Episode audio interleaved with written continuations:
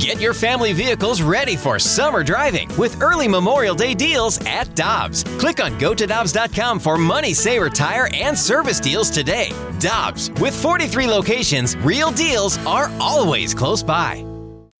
When you need mealtime inspiration, it's worth shopping Kroger, where you'll find over 30,000 mouthwatering choices that excite your inner foodie. And no matter what tasty choice you make, you'll enjoy our everyday low prices, plus extra ways to save, like digital coupons worth over $600 each week. You can also save up to $1 off per gallon at the pump with fuel points. More savings and more inspiring flavors make shopping Kroger worth it every time. Kroger, fresh for everyone. Fuel restrictions apply.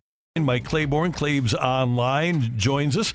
The Mizzou football season set to get underway on Thursday night, and I know that they always have a great feature on Claibs Online with the Mizzou analyst Howard Richards. Claibs, good morning. How are you doing? I'm doing well. Doing well. 31, 30, 30 to go. Or 29, one of the two. I, I, I made it a point to start us off with college football. Okay, I'll, I'll go with college football for this week. so here's a question for everybody with the way the portal is worked and the way the NIL is worked, how can anybody rank a team at the beginning of the year? It's crazy, isn't it? Change over with the changeover in rosters. How can you rank somebody? You cannot. You cannot rank somebody. And the only thing that you know for sure is that Texas and Alabama are going to be great. Uh, but we don't know anybody. We we yeah. and with the way that you have to build chemistry in such a quick period of time now, it is kind of well, not kind of. It is a crapshoot when you're trying to pick out who's going to be the best team in college football. Yeah. So when I hear people say, "Oh, number three rank," who knows? State's going to take on who? Guess who? I mean, who? How do you know? I mean, so I, I was just kind of scratching my head about that the other day on how can I actually listen to somebody start off talking to me about uh, a ranked team?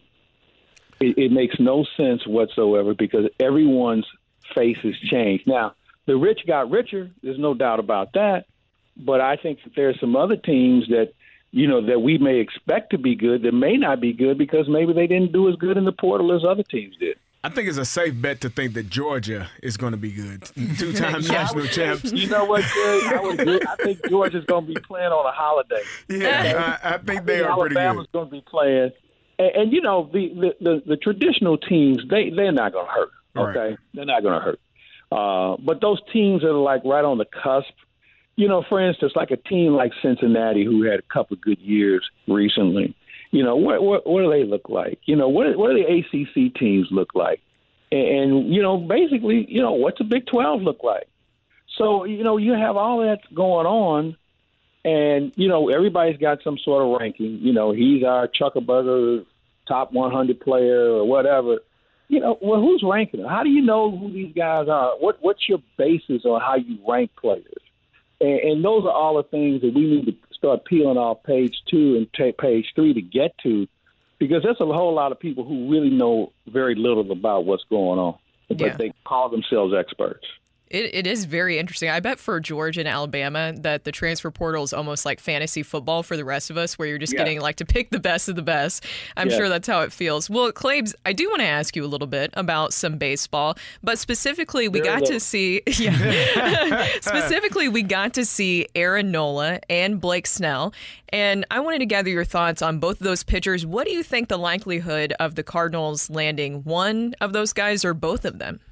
Well, I don't know if you can land both of them, and, and I don't know if it's in the Cardinals' hands. Um, you know, every team has money, and I know people say, "Well, let's go out and get them because we're the Cardinals and we we've got money to spend." That that may be true, but I think that if you're a pitcher and you say to yourself, "Okay, I'm going to look at different teams. What are the factors for me? Can they swing the bat? Are they good defensively? Who's their catcher? You know, all those things go into play." And if you look at the Cardinals, yeah, they swing the bat okay. They're going through a little bit of a slump now. Uh, what do you look like defensively? Well, you have Gold Glovers at the corners. You got some fledgling guys guys in the outfield. What about your catcher? Well, your catcher struggled early. Is he good enough to create enough confidence that a pitcher can say, you know what, I can throw to this guy? Or is it Andrew Knizner? Or is it Herrera? I mean, you know, I thought Herrera and Knizner made significant improvements. So there, there's a lot of intangibles that will go into a free agent uh, if you're going to sign him more than just money. more than just uh, money. I, I, because everybody has money. I, I think we've seen teams that have said, "Yeah, we're going to spend money." But I think the other other thing is this: Will you see teams say, "Hey, you know what? Instead of that five, eight year deal, we'll give you three and an option, and we'll front load it, so we'll make it worth your while." Uh, I think that dreaded term opt out will pop up in some situations. And if I'm a team, I say, hey, you know what? We'd like an opt out too. Wouldn't that be Yeah. nice? Yeah. I, I think teams have to be more creative in how you structure contracts. Uh, maybe you start rewarding guys with more bonuses on innings pitched compared to wins and losses. You know, because wins, I mean, well, you go five innings, go half the game, and now all of a sudden you're credited with a win because your bullpen's okay. So, I, you know, I think I might reward guys more on innings pitched. And now, again, I have to make it juicy. I have to make it feel like this is something. Oh, yeah, you know, I think I can do that. So basically, you're betting on yourself as a performer Yeah. compared to just just taking the money and running and, and saying, well, this is what everybody else is doing. Well, you know what? If I can make a few extra million because I can give you 200 plus innings, I think I'd rather take that guy over a guy who can win 15 ball games Yeah. because the, the winning aspect of winning ball games is no longer in solely in the hands of the starting pitcher. If you don't have a bullpen, and I think I can speak on behalf of one team, uh, if you don't have one, then guess what? You're not going to be successful. And, and if your team now, you say to yourself, let's build our organization from the back end. Let's go out and find a half a dozen, eight legitimate arms coming out of the bullpen, and I'm going to have four other guys in the minors ready to come up at any beckoning call. And I'm going to tell my my starters, hey, listen, we have plenty of guys. If you get to the seventh inning, we'll take it from there. But I want to I want to make sure that I create an incentive from five through seven innings, five through seven, to make sure this guy is going to be there. Now I know that the philosophy is, well, you know, we don't want a guy, we don't want him to see the, pitcher after the second time around the batting order. Well, guess what? I don't want that guy. If he hasn't figured out how to make sure he can get guys out to third round, third round, then you know what? That tells me he didn't have a good game plan because he showed them pitches so early that the third time around they know what you have. Mm-hmm. They listen. He can't throw a slider today. Let's sit on the fastball. Right. Hey, his changeup is something we can pick up coming out of his hand. Let's sit on this pitch. You know, the good pitchers will, will show you just enough where after the second round you're saying, all right, let, let me think about what he's got and what he doesn't have, and then all of a sudden he drops something else on you. Claibs, we were talking earlier about uh, this season has been a, a, a tough season to watch, tough games to watch. We were talking about earlier who's more at fault. I mean, is it for me? We look at the roster from last year; it's essentially the same guys, minus Quintana, minus uh, Yadier Molina, and Albert Pujols. This year, you got some of the guys coming back, and then you got added some guys. Is the fault more on the the front office, or is it on the players that are actually playing the game?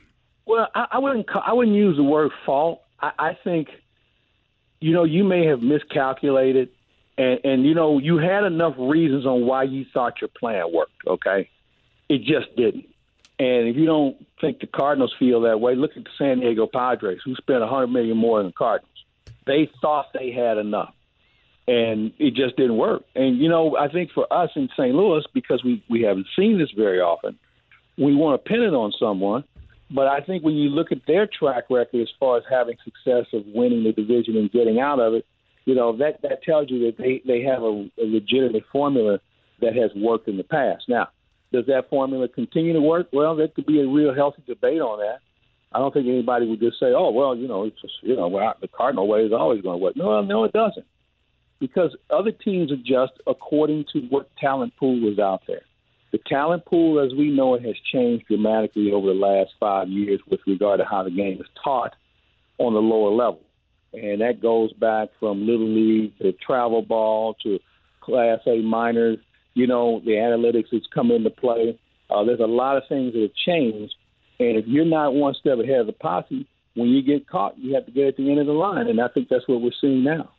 Claibs, what do you got going on at claibsonline.com?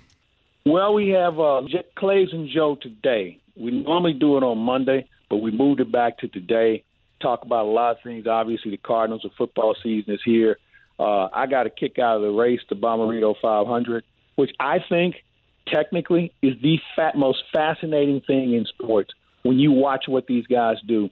And I sat in a pit crew, and you know who those guys are in the pit crew? They're ex-football players. I mean, there's the there was one team that had four guys that played in the Big Ten. Uh, so I mean, there, you know, I'm fascinated by that. So we'll get into that a little bit. You mentioned football.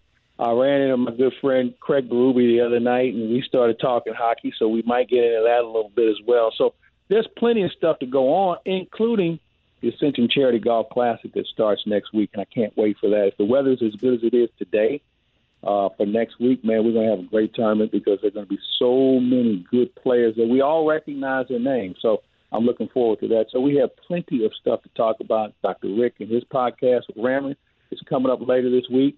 Huddle up with Howard. There we Starts go. Friday. Here we go. So we have enough on the plate to get it going, and of course we have our uh, good Nightingale uh, with Bob Nightingale talking some baseball. As these uh, wild card races seem like they're starting to heat up a little bit, so plenty to talk about. Always good to hear your voice, sir. Thank you very much, and we'll talk soon. All right, uh, guys, have a great week, and we'll talk soon. You bet. Mike Claiborne with us on the opening drive on 101 ESPN.